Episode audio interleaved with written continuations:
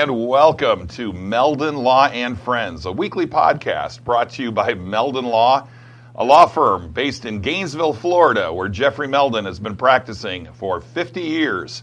Also with offices in South Florida, covering the entire Tri County area from Miami Dade through Broward County, all the way up through Palm Beach County, and also where we've been for 43 years in Marion County, right in the heart of downtown Ocala.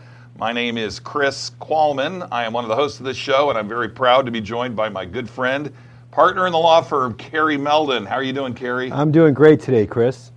Well, me too. You know, even despite the, the rain out there, you know, I think it's it's a great day. It's been a great week for the for the firm, and we want to remind everybody that, as usual, we've got not only a great first guest, we have terrific guests on the second half of the show. So if you're watching, we want you to watch the whole show because you'll miss out. At any rate, I want to first introduce and welcome to the show Dr. Michael Okun. I said that right? You did. A professor of neurology, and I know, Kerry, you've done a lot of uh, studying on the wonderful work Dr. Okun has done. So I'll let you talk a little bit about that. Well, actually, I was uh, in my Fort Lauderdale office. Uh, Meldon Law has offices in Gainesville, Ocala, which we opened uh, two weeks ago to with a wonderful celebration. Sure that, was. That uh, a lot of the dignitaries of Ocala were able to attend, as well as the head ball coach, Steve Spurrier himself.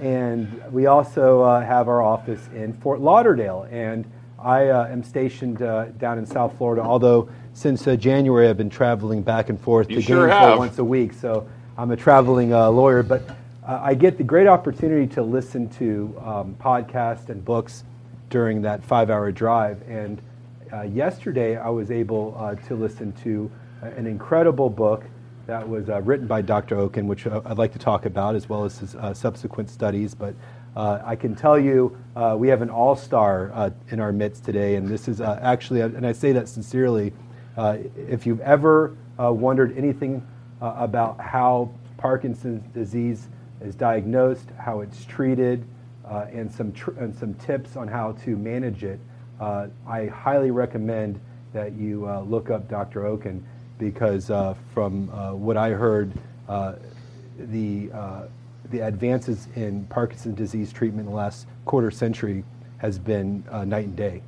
And so, uh, without further ado, uh, Dr. Okun, uh, tell us a little bit about yourself. When, I, I know that you went to UF undergrad. Uh-huh. You got you had your residency in neurology as well as internal medicine. That's right. And then you spent a couple of years in Emory uh, University in Atlanta as well. That's right. But you're a Gator. That's right. So tell tell us about how you first came to Gainesville. Sure. Yeah. So, um, well, you know, I originally came to Gainesville for medical school, and uh, I wanted to be a teacher, so I wanted to be a history teacher. And um, and you know, it, it turns out that um, that teaching is important. It's important in medicine too. We take the Hippocratic oath. You know, doctors really means teacher. And um, you know, at some point you got to get a job, and so you know, my dad said, you know, you're a Jewish kid, so you got to be a doctor or a lawyer or an accountant, you know. So, so I thought, you know, what could I do that might help people? Because I, I like service, I like teaching, I like to to help people, and so I decided to go to medical school. Became super interested in the brain, although I probably couldn't have told you the difference between a neurologist and a neurosurgeon when I started. But um, but it's been a great journey, and it's been an opportunity to help people both in diagnosing and treating and developing care models and systems all over the world, but also in um, in research. And so we have a, a large research uh, laboratory that does a lot of work.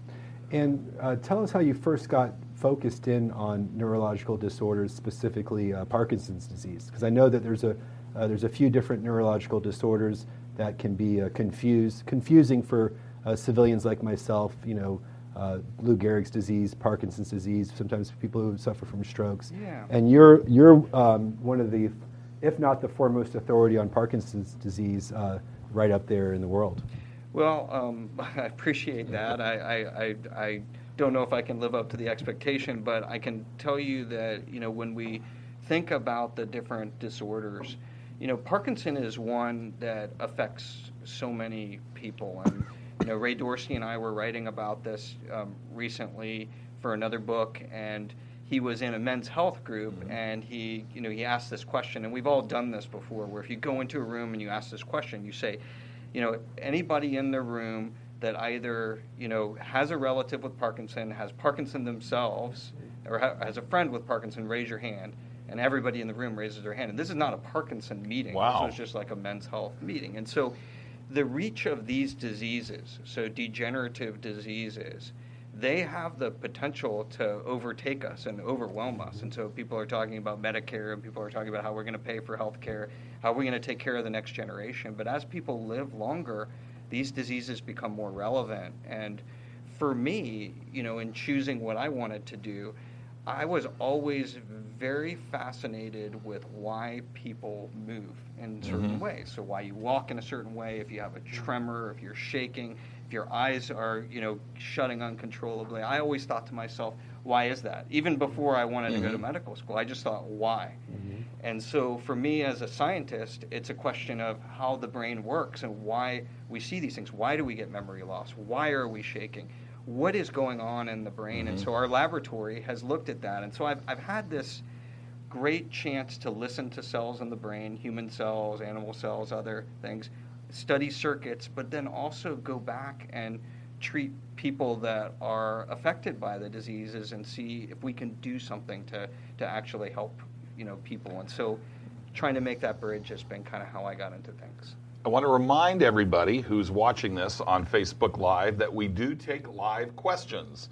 So if you have a, a question for Dr. Okun, uh, this is a, an amazing subject on which, like Kerry said, he truly is one of the one of the foremost authorities in the world.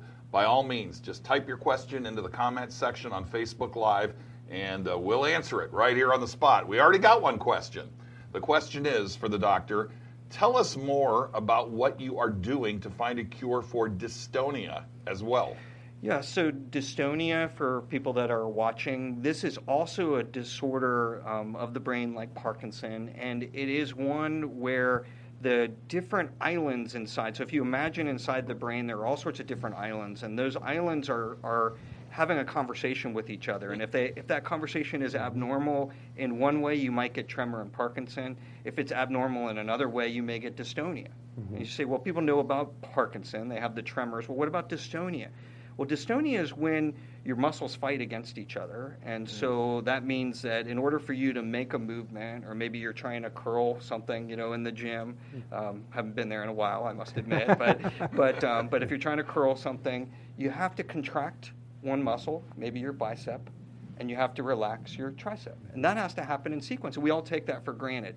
When that Never doesn't of it. happen, right? When it doesn't Yeah. happen in sequence, you get into all of these abnormal positions, any part of your body, including your voice box.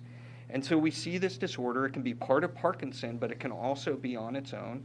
And there's a, um, a great organization that was founded here, actually in Gainesville by the Staub family, Sure. called Tyler's Hope for a Dystonia we actually had them on the show a couple of months ago. So, Yeah. so this is a great group, and we all know uh, from our association with them, we made Gainesville kind of the capital of dystonia. So people come from all over to be seen, but we have a great research effort that extends beyond this community. So we raise millions of dollars to try to get to the cure mm-hmm. for dystonia. So just getting back at that question, what are we doing? Well, we know that there is an abnormality in the DNA. So there's a couple of little bases, GAG. It's not important to remember that, but they just kind of get left out of your of your genetic sequence. That's what causes a lot of the dystonia. And so we've got a whole bunch of projects to try to attack, you know, what we can do both from drugs, both from surgeries, and also could we develop something that are going to help these kids and adults to lead better lives. And so it is an exciting initiative. And it's incredible. You know, one of the things about Tyler's Hope that I think uh, I saw in your book, it's a theme, is, is the theme of hope. I mean, within Sure. the first uh, few chapters of, uh, of your book, I kept hearing the word hope, hope, hope. And uh, I realized, you know, a lot of people, when they hear the word Parkinson's or dystonia, they probably think devastating. I know that that's the over, overwhelming response Sure. uh, to that type of diagnosis. But uh, the book was so uplifting, and there were so many, and so many different um, theories that you're exploring uh, during your research, and, and not only theoretically but also practically. Uh, do you want to discuss uh, maybe a few things that you're doing with regards to dystonia and then um, sure. how well, it relates? Well, first, you know, I, you know, I just want to say that it it's, can be so devastating for people to get a diagnosis. And for the right? family, obviously, Right. as well. So if you hear four words, you have Parkinson or you have dystonia, your whole life has changed. And, you know, we spend a lot of time in science, but we often don't think of the people that are actually suffering from the disorders. And so we now try our best to better understand that conversation because it turns out with Parkinson, as, you- as you mentioned at the beginning, there are so many things we can do. And people have thought that when they're diagnosed with Parkinson or with dystonia, that this is the end of the road. Mm-hmm. And in fact, it could be the beginning of a beautiful road. And in fact, some people that we see, and we see people from all over the world, you know, some people with Parkinson, after they get the diagnosis and they get the right treatment and the right plan, they focus their lives and they lead a better life, mm-hmm. right? They lead a better life. So there is a path to healing and there is a path to doing better. Now, it's not perfect. Obviously, we, nobody wants a diagnosis like this, but it's not the same as Alzheimer's. It's not the same as having a cancer that it might take your life. There are so many good options. And I have folks in the practice that we've followed for 20, 30, 40 years. And so this idea that um, that medical science hasn't gotten there. Well, we have. We we're we're there to help a lot of people, and obviously there are different subtypes, and some progress faster and slower. But this idea that we can't put together teams and models to care for people. It's, it's just we just have to reverse that kind of thinking and we don't want to give false hope mm-hmm. but we certainly want to make sure people are exposed to the things that science has already brought that we know that can help folks Ab- absolutely. So we have another question. The question is, and we've only got about two minutes, so we might want to just start on this one and uh, pick up after the break. But the question from Facebook Live is Can you talk about essential tremors? And if there is a cure or simply medication like, I'm not sure I can pronounce it, propapanol? to- Propranolol, yeah. Okay, to lessen the effects. Is there something to electronic brain stimulation?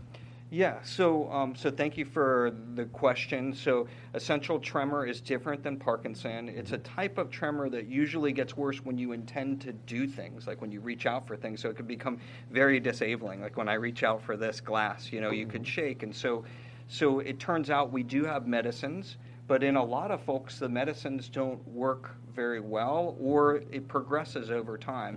And we have a great treatment where we can listen to the cells in the brain put in what's called a stimulator or modulate the circuits mm-hmm. and kind of change that conversation to treat the tremor. So Okay. you can move past propranolol and primidone in some cases. Now, not everyone is a candidate for this, but it's certainly something you should ask your team about getting screened for if the medicines aren't doing the job. What, what I'm hearing, and this just sounds so wonderful, what Kerry was telling me earlier when he read from the book, that there truly is hope.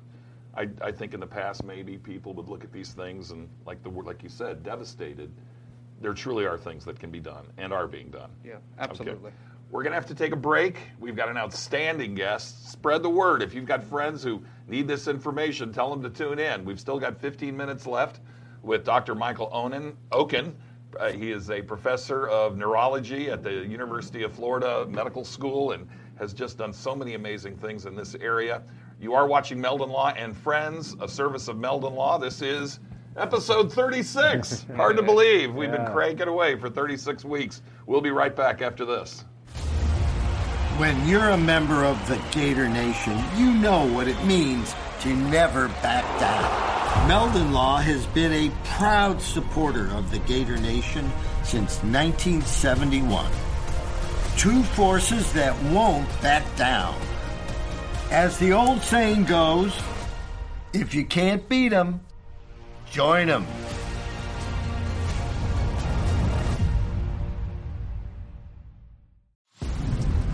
The Gator Nation will be the first to tell you that in all kinds of weather, we all stick together. Which is why Meldon Law is honored to be the only official law firm partner of the Florida Gators. We hope you never find yourself the victim of a serious accident, but if you do, our team is here for you. Gators won't back down from a fight, and neither do we. Welcome back to today's episode of Meldon Law and Friends, a service of Meldon Law, a statewide law firm with our primary office in Gainesville, where we've been for 50 years, also with an office in South Florida covering the entire Tri County, South Florida area, and Marion County.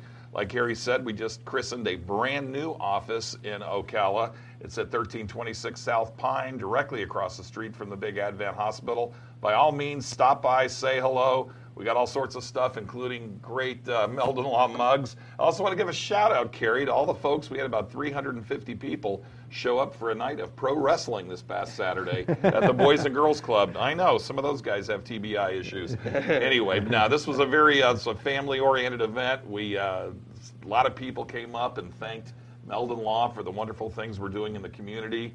We gave away some bags, had a great time. Fun was had by all. Want to remind everybody, too, very quickly, that if you're watching us on Facebook Live and you have a question for either Dr. Okun or our next guests who are outstanding in their own right, mm-hmm. by all means, please stay tuned for the whole episode and type your questions into Facebook Live. And speaking of our next guest, I'll go ahead and tell you who they are so you'll keep watching. You may remember about six months ago, we had Dr. Lizzie Jenkins, the president of the Rosewood Foundation. She's back, and uh, she's got a very good friend with her, Melody um, who is Melody Vaughn, who has done amazing things in New York and all down the East Coast. She's very involved with the Rosewood Project, so you'll be hearing from them in about 15 to 20 minutes.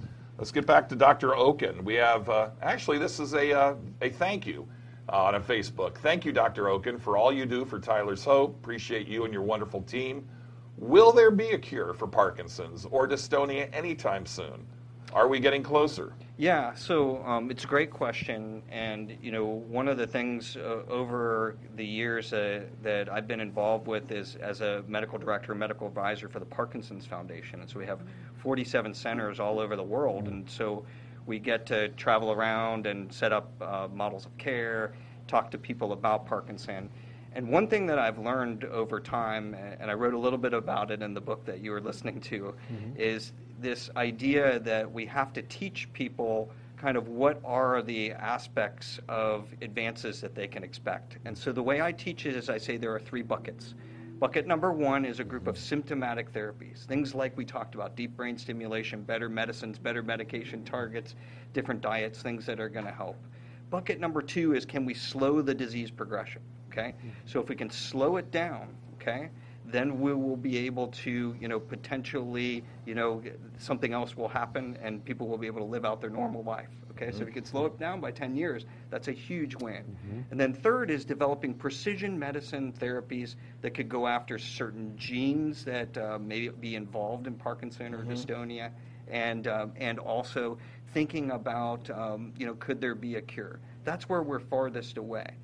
Do I think we have, you know, the opportunity to get to that third bucket?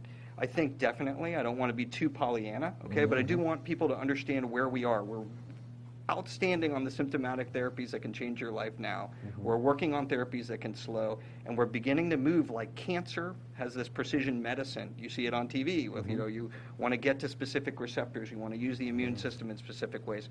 We're moving in that direction, but we're not quite there. So I want to hold up the book, that the most recent book we're talking about, Living with Parkinson's Disease. This is a book authored by Dr. Okun and a couple of his colleagues. This is the most recent book, as I understand it. How can people get a copy of this? So you can go on to Amazon or you can go to your bookstore, your local bookstore. Um, okay. Also audiobooks, you know, for, for several of the books. And then our other most recent one is Ending Parkinson's okay. Disease, which I was telling Carrie has a great uh, British voice. Yeah, it's a BBC voice, yes, right? BBC oh, yes. Voice, yes. This is what the book is. So, yes. you know, one of the, the reasons that we know about Parkinson's, and uh, obviously uh, in, the, in your book you mentioned uh, Lou Gehrig and how he w- uh, had you know, played so many consecutive games, and Cal Ripken broke the record. But he did. Uh, he was a very active person and had to retire somewhat early because he suffered from a different neurological disease.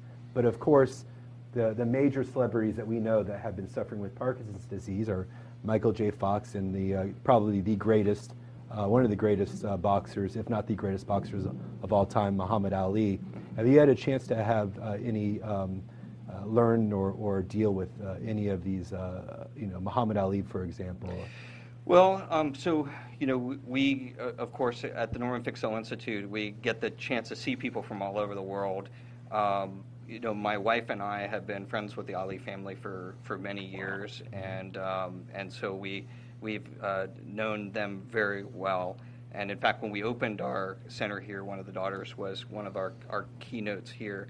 But when I used to see Muhammad, this is in the public domain, but he was ex- ex- extremely um, just inspirational, but Oh, also goodness, yes. a very a very funny and entertaining and and just brilliant person.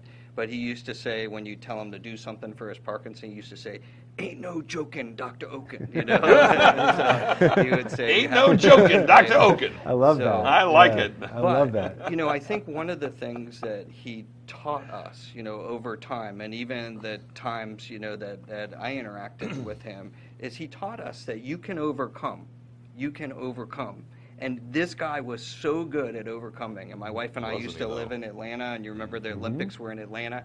And you know, you remember, you know, how he was Mm-hmm. shaking, and then when he came back to start, right. the- When he the brought the uh, torch Yeah. up, that's right. He was shaking. So you know, at some point in the in the recent past, he was performing a magic trick, and he was too busy, you know, to take the torch when they wanted to hand it to him. He said, "Say, give it to that guy." So I was holding the torch for him. Wow. So, So you're um, you're part of Olympic history. well, I don't know about that, but but I will tell you this: that one of the things that he teaches us about Parkinson and any other neurologic disease is you can overcome. We all have issues in our lives. We have to learn to make every day our best day, and we have to use the tools and the people around us can help us. Our families, our communities, our churches, they can help us to lead better lives. He was really good at that and a really good ambassador for people. His message was just a message of positivity.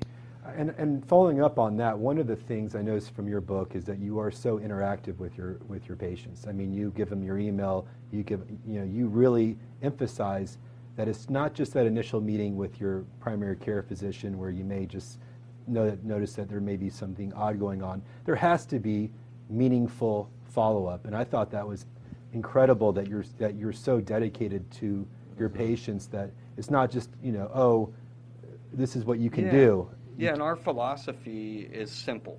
Okay, we built an entire institute around from a program to a mm-hmm. center to an institute. Same philosophy for 20 years. The person with the disease is the sun. We revolve, we orbit around that person. Everything else follows research, care, education, outreach. You put together the team. The most important person isn't the doctor. Mm-hmm. I'm the drug dealer, right? I'm the one that could write the prescriptions, Right. right? Most important person is not me. The most important person is the person with the disease, and then all of us around the person. And when you when you have the honor of serving, you know, around a group like this, at least mm-hmm. the, the group I've been around my career, and seeing these folks, you realize that that it takes a team, it takes a village, and if you take advantage of the village and you create a good plan, and this is a good lesson for life, but certainly a lesson for Parkinson or dystonia, if you create a good plan put people around you and people are talking behind your back. In mm-hmm. healthcare, that's the best thing you can hope for. When a group of people are actually talking behind your back for your benefit, trying to bounce mm-hmm. ideas off, crowdsource solutions, and make sure you get the best possible care. Okay. And in fact, one of the things that you do at, at the University of Florida through your, um, you know, and you're the chair of the of the neurological um, section, and um, it's the. Uh, uh, I want to make sure I, I say this right. Um, the uh, is it the Fixel? I'll let you state it. I, I have the- it written down. Yeah, the Norman, Fixel Institute, Institute- for Neurological Diseases. the Norman Fixel Institute for Neurological Diseases. That you guys actually roundtable a lot of these cases and explain to the, the audience what that And means. also, where Yeah. can people find out information? Maybe very quickly. what is, the, what is the website? So you can go on to Google if you want to learn about us or any web browser that you use and just type in Fixel, F-I-X, like the word fix, E-L, or University of Florida, movement disorders or Parkinson. You can find us. We're publicly available. I work for the state of Florida, by the way, just, you know, as a, as a, as a disclosure. Uh-huh. Um, but y- yes, I mean, the highest level of care you can get in healthcare isn't consultative. And that's the problem with American healthcare, okay? Mm-hmm. Problem with American healthcare is is we're lucky to get a parking spot and see one person mm-hmm. like in a day and nobody talks to each other. If you make it to the next level, it's called multidisciplinary, where you mm-hmm. actually maybe see a few different people, maybe not even on the same day, but they might actually send a letter or talk. That's good.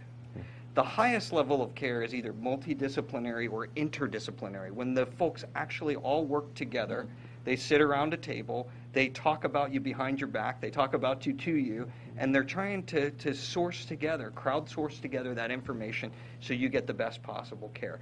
That is by far the best way to practice healthcare, and our system is not set Probably up not a bad model that. for what we do too. for, for anything. The military uh, uses that same model, and, and, Yeah. you know the, the Joint uh, Chief of Staff, and you know I, I know that um, people out there uh, who have been dealing with, like you said, their family members that have been suffering from some neurological diseases often feel hopeless.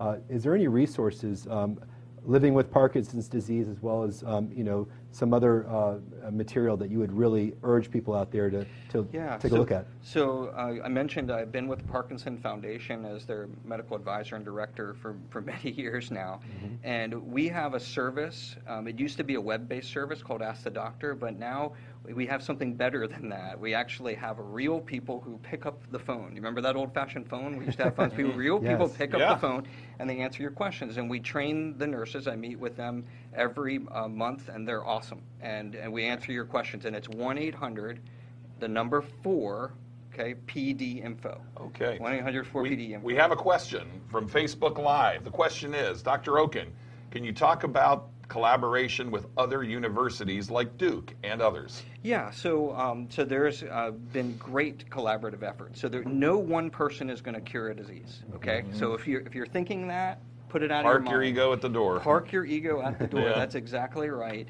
Um, and so, you know, one of the things that's been important is that we do work in teams. And so, for example, with Parkinson disease, um, we're supported by Tyler's Hope for a Dystonia Cure. We have a grant called the Alignment Grant, and we have top level researchers, Nicole Kalakos and her team at Duke.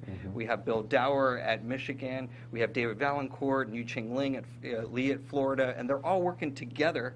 Okay, so each one's providing a piece. So we get the drug, we get the animal, we get the imaging, we pull it all together. So just like you said, check that ego at the door. Yeah. We can get a lot more done. I, I got something I want to throw in. It's it. We work in the personal injury business. Okay, Meldon Laws. One of our primary areas, if not a primary area, is personal injury cases. People injured in traumatic uh, car crashes and such. And we have clients who have suffered traumatic brain injury. Sometimes it's what's called, as you know, mild traumatic brain injury, and that's still a very serious thing. We've just got a couple of minutes, but maybe you can say a little bit about treatments for TBI. That it's not hopeless and Yeah. it's not just a diagnosis. There are things that can be done. Yeah, so um, a, a couple of years ago, one of the fixel diseases that we actually look at is TBI and concussion. You might say, well, why is a Parkinson guy and an Alzheimer's guy, why is he telling us about concussion?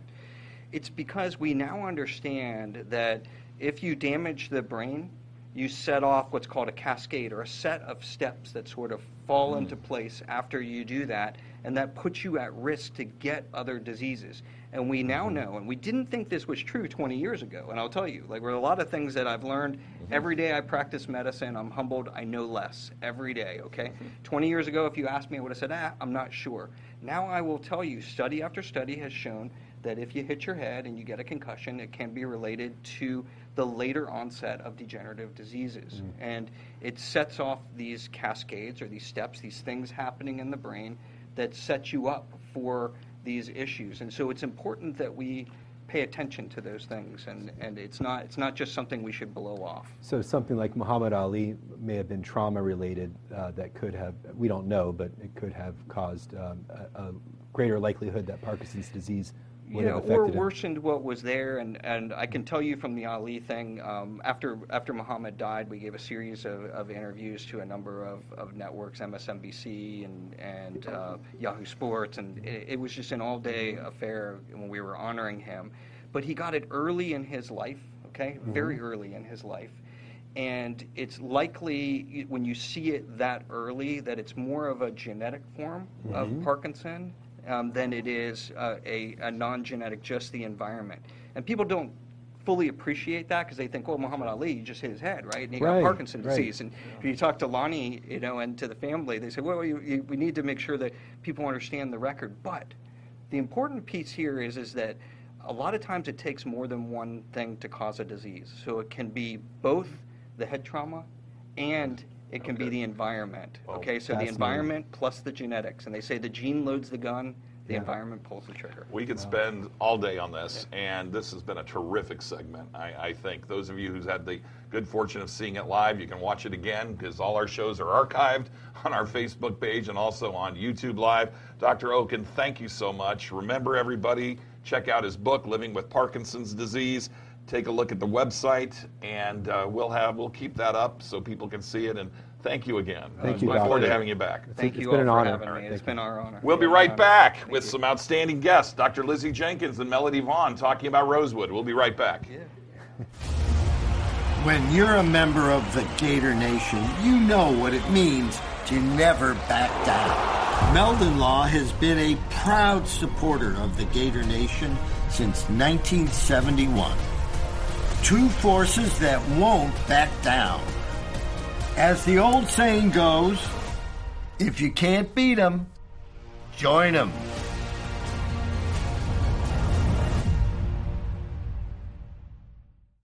Well, I was in a truck accident. Because of the accident, I've resulted in three back surgeries. We saw advertisements on TV, and guess who popped up more often than that? It was Jeffrey. The communication that he provided was so appreciative. He shows his compassion as a human. He assisted us in achieving one of our dreams, the acquisition of a home, and we're here today with smiles on our face with the assistance from Jeffrey. And I was in an accident. Someone ran red light and hit me, and uh, I was hurt. You don't know where to turn. Luckily, I called Jeffrey. These big insurance companies, they don't want you to win. They truly don't. But Jeffrey and his firm and the people that work here, they just really fight for you. You call the law offices of Jeffrey Meldon because you're going to need help, and they will help you. The Meldon Law Firm from the beginning has been built on giving back to the community. I enjoy coming to work as much today as I did in 1971 when I opened my practice.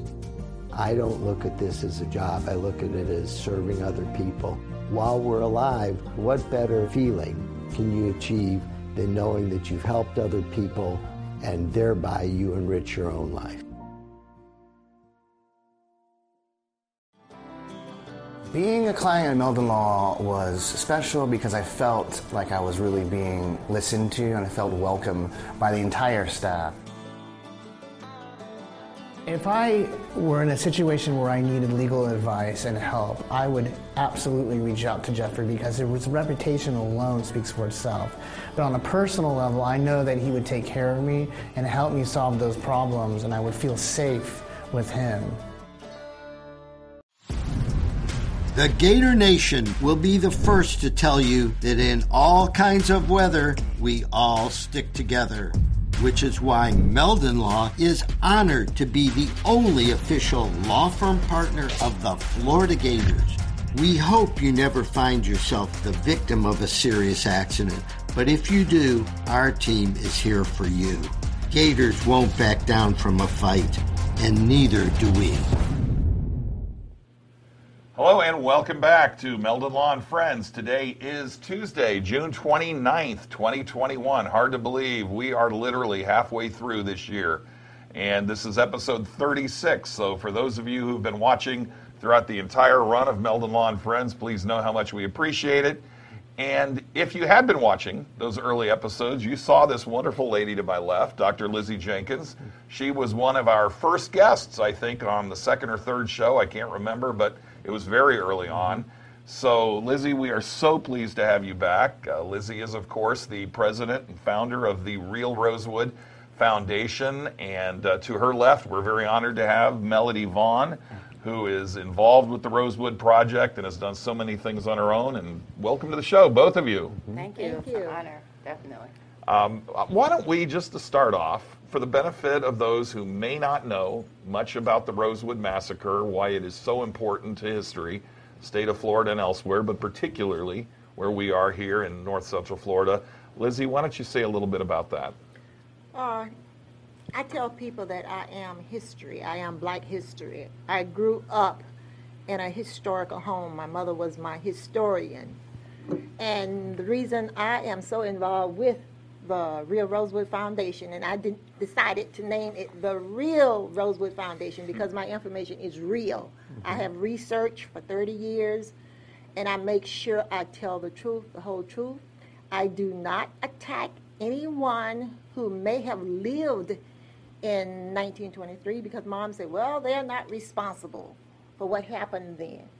So I tell my story from my research and I tell it as accurately as I can. And I have done this, as I said, for 30 years. I enjoy doing it, and I feel like history is important. Let's start with where exactly is Rosewood in comparison to where we are right now. Rosewood is approximately 45 miles from Gainesville on State Road 224, nine miles west. Is it west of Gainesville? That would be west of Gainesville. West of Gainesville and not nine miles, 44 miles west of Gainesville and nine miles east of Cedar Key. Okay. And uh, as you know, Cedar Key is a peninsula, and back during that time, it was one way in. It still is and one way out. So I just want to say that the sheriff, uh, Sheriff Bob Walker, played a phenomenal role in helping my aunt, who was Rosewood school teacher, and the other survivors to safety. Because had he not dedicated his time at that time to helping people, uh, they would not have sur- survived. So, for those who may not know the massacre, maybe just a couple of words about what happened. Okay, um, a privileged woman, a privileged white woman, was having an affair with her white lover. And she was basically tired, or she wanted to call the relationship off. And the young man that she was dating was not ready. Okay, so a fight ensued, and she ended up bruised. And as a result of, uh, of uh, the fight or the altercation, of course, she cried and lied on my uncle. A black man did it. And you know, that was and still is today the magic word. When, uh, and, and this is not for all white women, but when women get caught, it's so easy to say a black man. I was attacked, uh, assaulted, the term she used, by a black man. And as a result of that, uh, the mob who was in Gainesville on December, not the mob, the KKK, uh, held a, not a tournament, a rally downtown Gainesville December 31st, 1922. And they were still in town. So as a result of what happened in Sumner, her husband, James Taylor, decided to telegraph the law in Gainesville.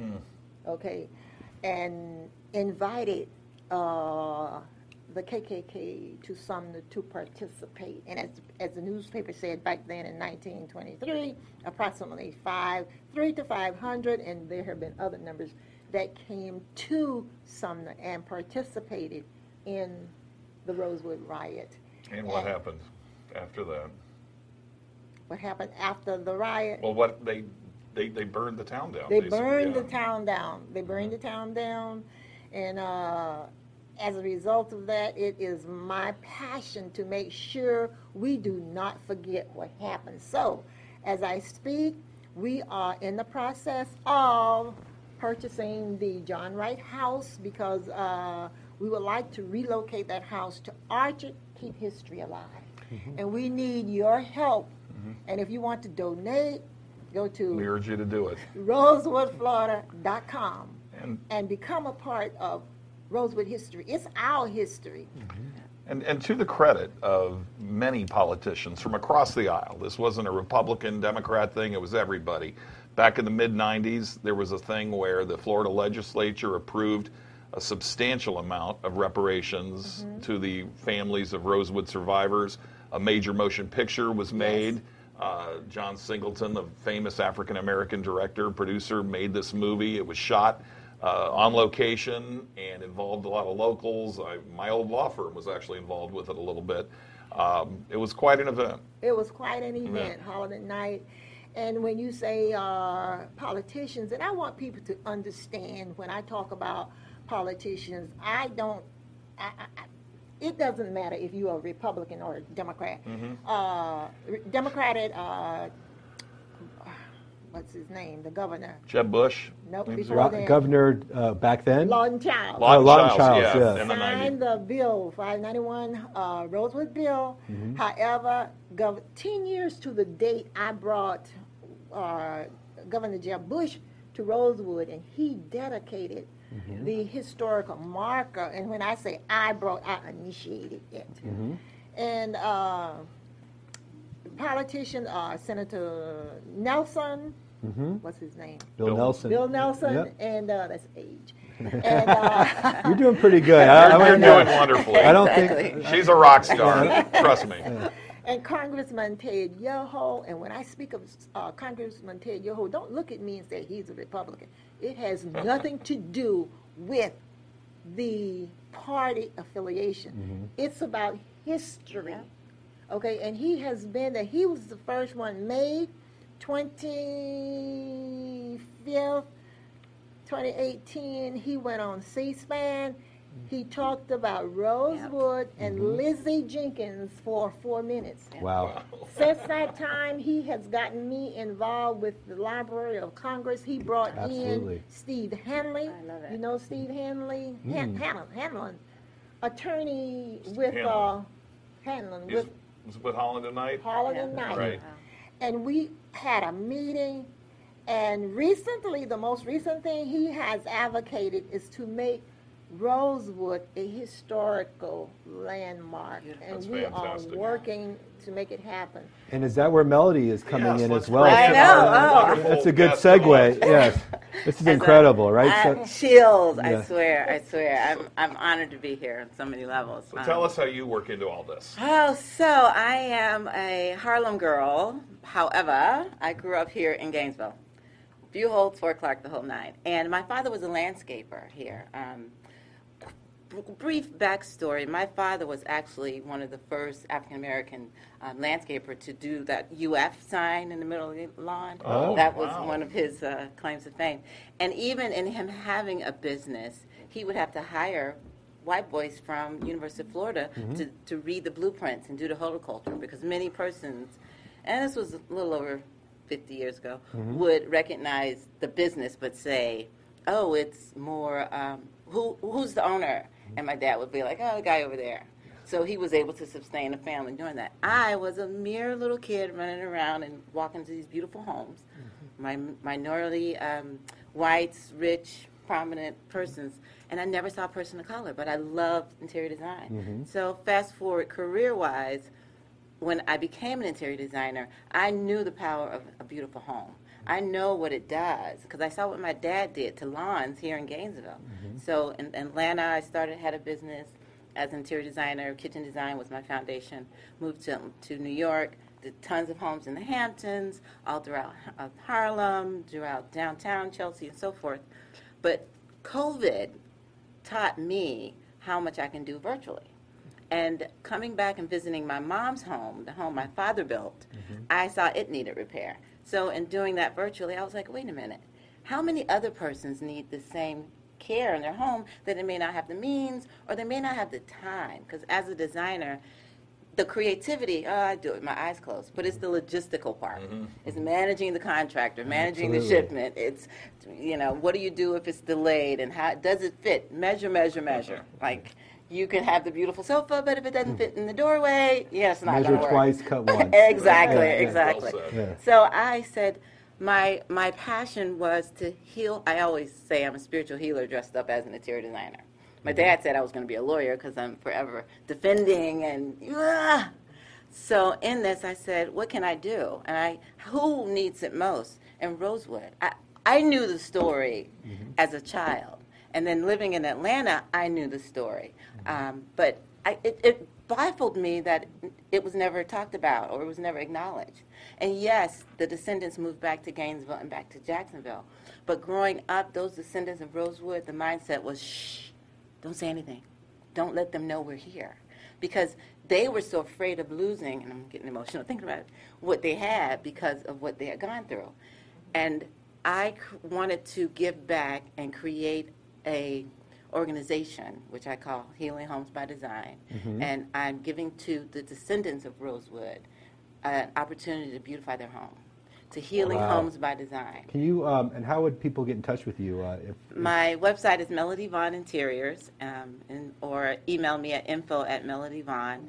I'm actually doing an event July 24th um, called Art, Wine, and Design. And I have artists and designers and wine, but the proceeds from that event will go for my first project, which is to um, renovate, design, and I have a, uh, a Rosewood descendant that I will be doing this with. Um, so I'm, and I'm honored to be here. I'm so blessed, and it's I'm living bi-coastal at this point. I'm in New York and traveling to Chicago, so a lot of my Wow. clients aren't aware that I'm in Florida. But um, yeah, it's Well, we're very it's passionate. here. It's a how, passion. how did down. you and Dr. Jenkins first meet?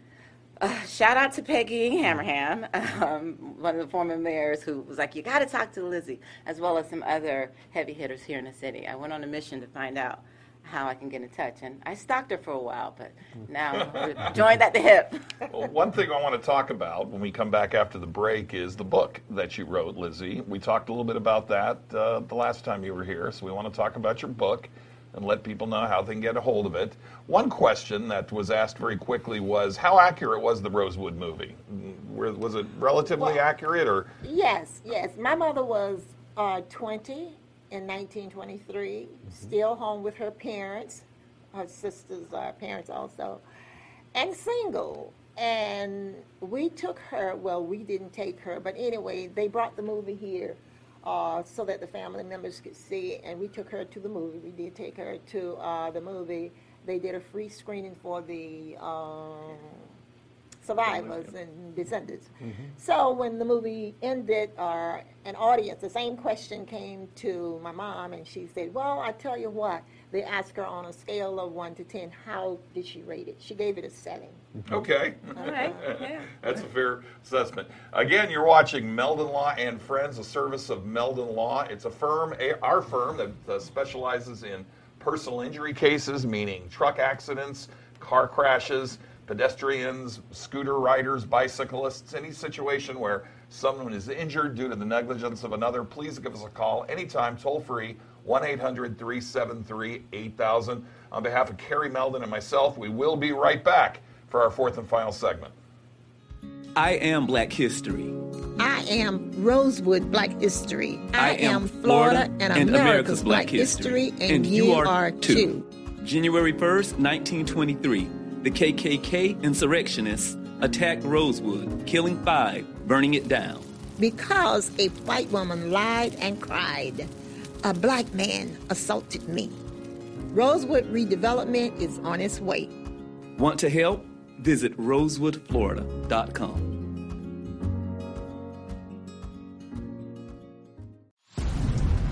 The Gator Nation will be the first to tell you that in all kinds of weather, we all stick together, which is why Meldon Law is honored to be the only official law firm partner of the Florida Gators. We hope you never find yourself the victim of a serious accident, but if you do, our team is here for you. Gators won't back down from a fight, and neither do we. Hello and welcome back to Meldon Law and Friends. Today is Tuesday, June 29th, 2021. For those of you watching live on Facebook Live, we thank you so much. And if you have any questions for our guests, which include Dr. Lizzie Jenkins, president of the Real Rosewood Foundation, Melody Vaughn, uh, just a person who's done so many wonderful things, who's now involved with the Rosewood Foundation project. By all means, type them in the uh, comment section on the Meldon Law Facebook Live page, and we'll do our best to get them answered. You know, Carrie, one thing I, I want to address, I neglected to mention, people are probably wondering, where's Jeffrey? And Jeffrey is on a very well deserved vacation, although, like you and I talked about, I don't think Jeffrey ever really goes on vacation. But uh, he, and, he and his beautiful bride, Patricia, are in Colorado. He, he is in Colorado, and my sister and her family is going to be joining them on uh, Wednesday. So uh, the whole family will be there. I'll, I'll be uh, here in Gainesville holding down the fort as well as the other offices. Doing a darn good job of it at that. Well, thank you, Chris. We're doing the best we can. But now we have uh, great technology, so we can Um, Oh, we'll we'll we'll have a Zoom call. we with can have Zoom this calls with afternoon. them, just like you were saying. You could do things uh, from all over, so Well- you never really get away. Exactly. You're Yeah. always One other thing I, I want to bring up too is while we've been talking for several months now about the fact that uh, the Meldon Law Meldon Law is the official law firm partner of the Florida Gators, we are also the official law firm partner of the Gainesville Alachua County community, and it is with that thought in mind that we have wonderful guests such as those to our left, and uh, frankly, Dr. Okun for that matter, with the wonderful work he's doing on dystonia, Parkinson's, and so many other things. So. Let's get back to it. I know you've got a book there in front of you. Yeah, I, I, look, this is a, an incredible book. Uh, it's called uh, Alachua County, Florida Black American Series. And I don't know if we can see it from here, but it was written by uh, Dr. Jenkins. And uh, it talks about, um, you know, I'll, well, let me ask you, uh, Dr. Jenkins, tell me a little bit about your book. What, what, Well- what are you going to find in here? You're going to find Black history in Alachua County. I was uh, contacted back in 2003 by Arca- Arcadia Publishing Company because they wanted someone to do to research and do uh, uh, put together Black history. And I have so much Black history, and when I tell you so much, I have a lot of Black history. My mom was a historian, as I said, and growing up, I saw all of this what I thought to be junk. Mm-hmm. And I told her one day, I'm going to put that in the trash. And these are the words she said, and I'm going to whip your ass if you do it. okay. she was serious. So this is part of my non-whipping. Uh-huh. Uh-huh. and I, when I did this book, I pulled basically the information from her collection. Okay, and everything that uh, if if a picture does not describe it, then or history. Okay, and I have been collecting history. I fell in love with history, and I, I, I am glad that I am working on my next book for Rosewood, which is going to hopefully be ready by this uh, the, the fall of this year. Well, that's a scoop. Yeah, that is a scoop. We've scoop. got a new book coming out. We have a new How book coming about out. that? This, this one it. is How can uh, old. people find your book if they want to get a copy of it? Amazon, uh, eBay, or the public libraries here, or um, Arcadia. We need to get it on Audible because I, I drive a lot. I want to listen to the book uh, before we have you on next time. Okay. Uh, because uh, I love history myself. I was a history major, and uh, Okay. for me, uh, the, the history uh, is important not only because it, it preserves memories and what makes it's what makes us human, but it's al- Exactly. it also allows us to predict what may happen in the future and hopefully prevent Avoid those mistakes. injustices. Exactly. Exactly. Exactly. So we have a question. How do we go about being a sponsor wow. for the Real Rosewood Foundation? Beautiful. And are you in need of donations? Well, I think we can say yes, Yes. to number two. so let's go back to number one. How does someone donate and become a sponsor? Uh, as I said before, go to my Rosewood website. It's rosewoodflorida.com. And once you open it up, the first word on that website is donate. Love it. RosewoodFlorida.com. Dot com. There you go. Spell All right, that's pretty straightforward. So, every one of you, check out that website and uh, click that donate button. I can't think of an organization that's that's more deserving. Let's get Thank back you. to talk. Tell us about this book that you're starting, the new book. It's it's a book that starts from before before Rosewood, during Rosewood, and after Rosewood. Okay. Wow. See, So- my understanding is Rosewood was a prosperous community. Uh-huh. It was it was doing very well. You know, African American families and businesses were prospering. Perhaps the proximity you mentioned to uh, you know Crystal River. Mm-hmm. Um, explain a little bit about that, about what the community was like before the massacre. The community was like before the massacre. During my research, uh, it was a a town where, believe it or not, everybody worked and everybody got along, black and white. So the cohesion was there. Later, before 1923, in fact, I think it was 1879 in Sumner, which is approximately three miles from Rosewood. Sumner built a sawmill, and many of the Rosewood people transferred or migrated to work at that sawmill, which was the newest uh, workplace in the area. And the reason I'm hesitating about the prosperity of Rosewood, there were the uh, the economy consisted of timber, turpentine, hunting, uh, the pencil mill. Mm. What else was there? And truck farming and other things. That's quite a bit. That- that's Yeah, quite a bit. prosperous. And they were prosperous because they weren't.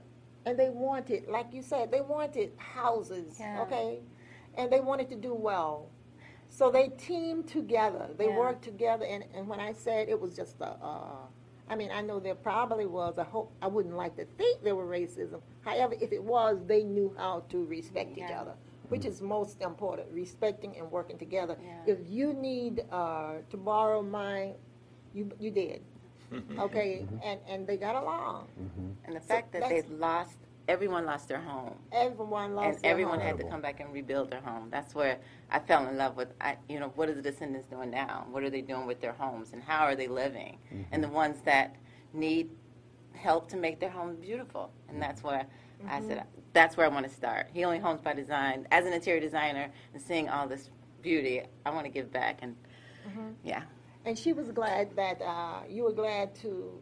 She reached out to me. She said for approximately a year. When did I see it? A couple of.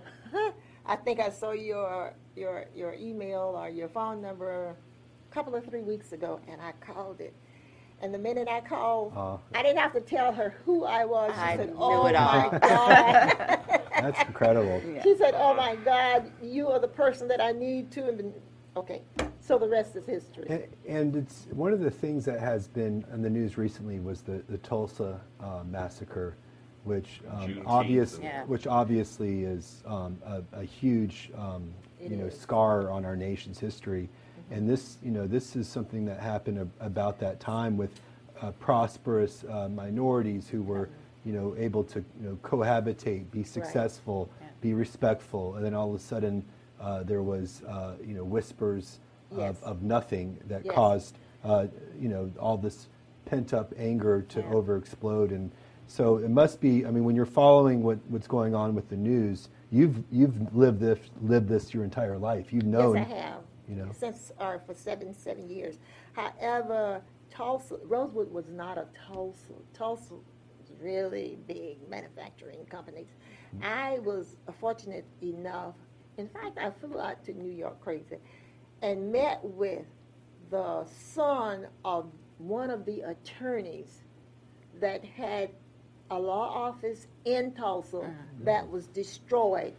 However, his father built a tent and worked under the tent after in order to serve his his his customers. I have a letter, his clients. I have a letter in my book that the guy I'm talking about that I met mm-hmm. wrote to me. He was a professor, a historian at Duke University, and his mm-hmm. name was Dr. John uh, Hope Franklin. Mm-hmm. So I have been involved with he and his son as we speak.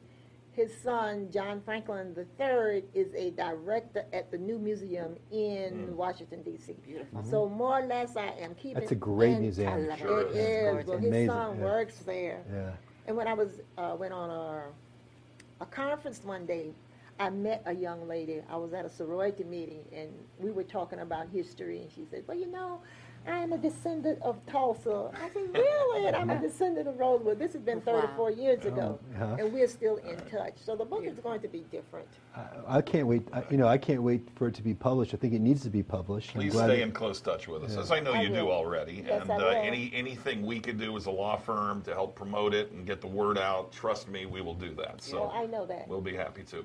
This has been, I, I think, Carrie, start to finish, one of the best shows we, we've done in our 36 episodes. So, for those of you who were fortunate enough to watch it, congratulations for having done so. Spread the word. We want you to talk about Meldon Law and Friends. Yes. Spread the word on your Facebook page. Tell people about it. Every episode we have is archived. You can take a look at them on our YouTube page or just follow, follow the links on our Facebook Live page. Also, take a look at our website, www.meldonlaw.com.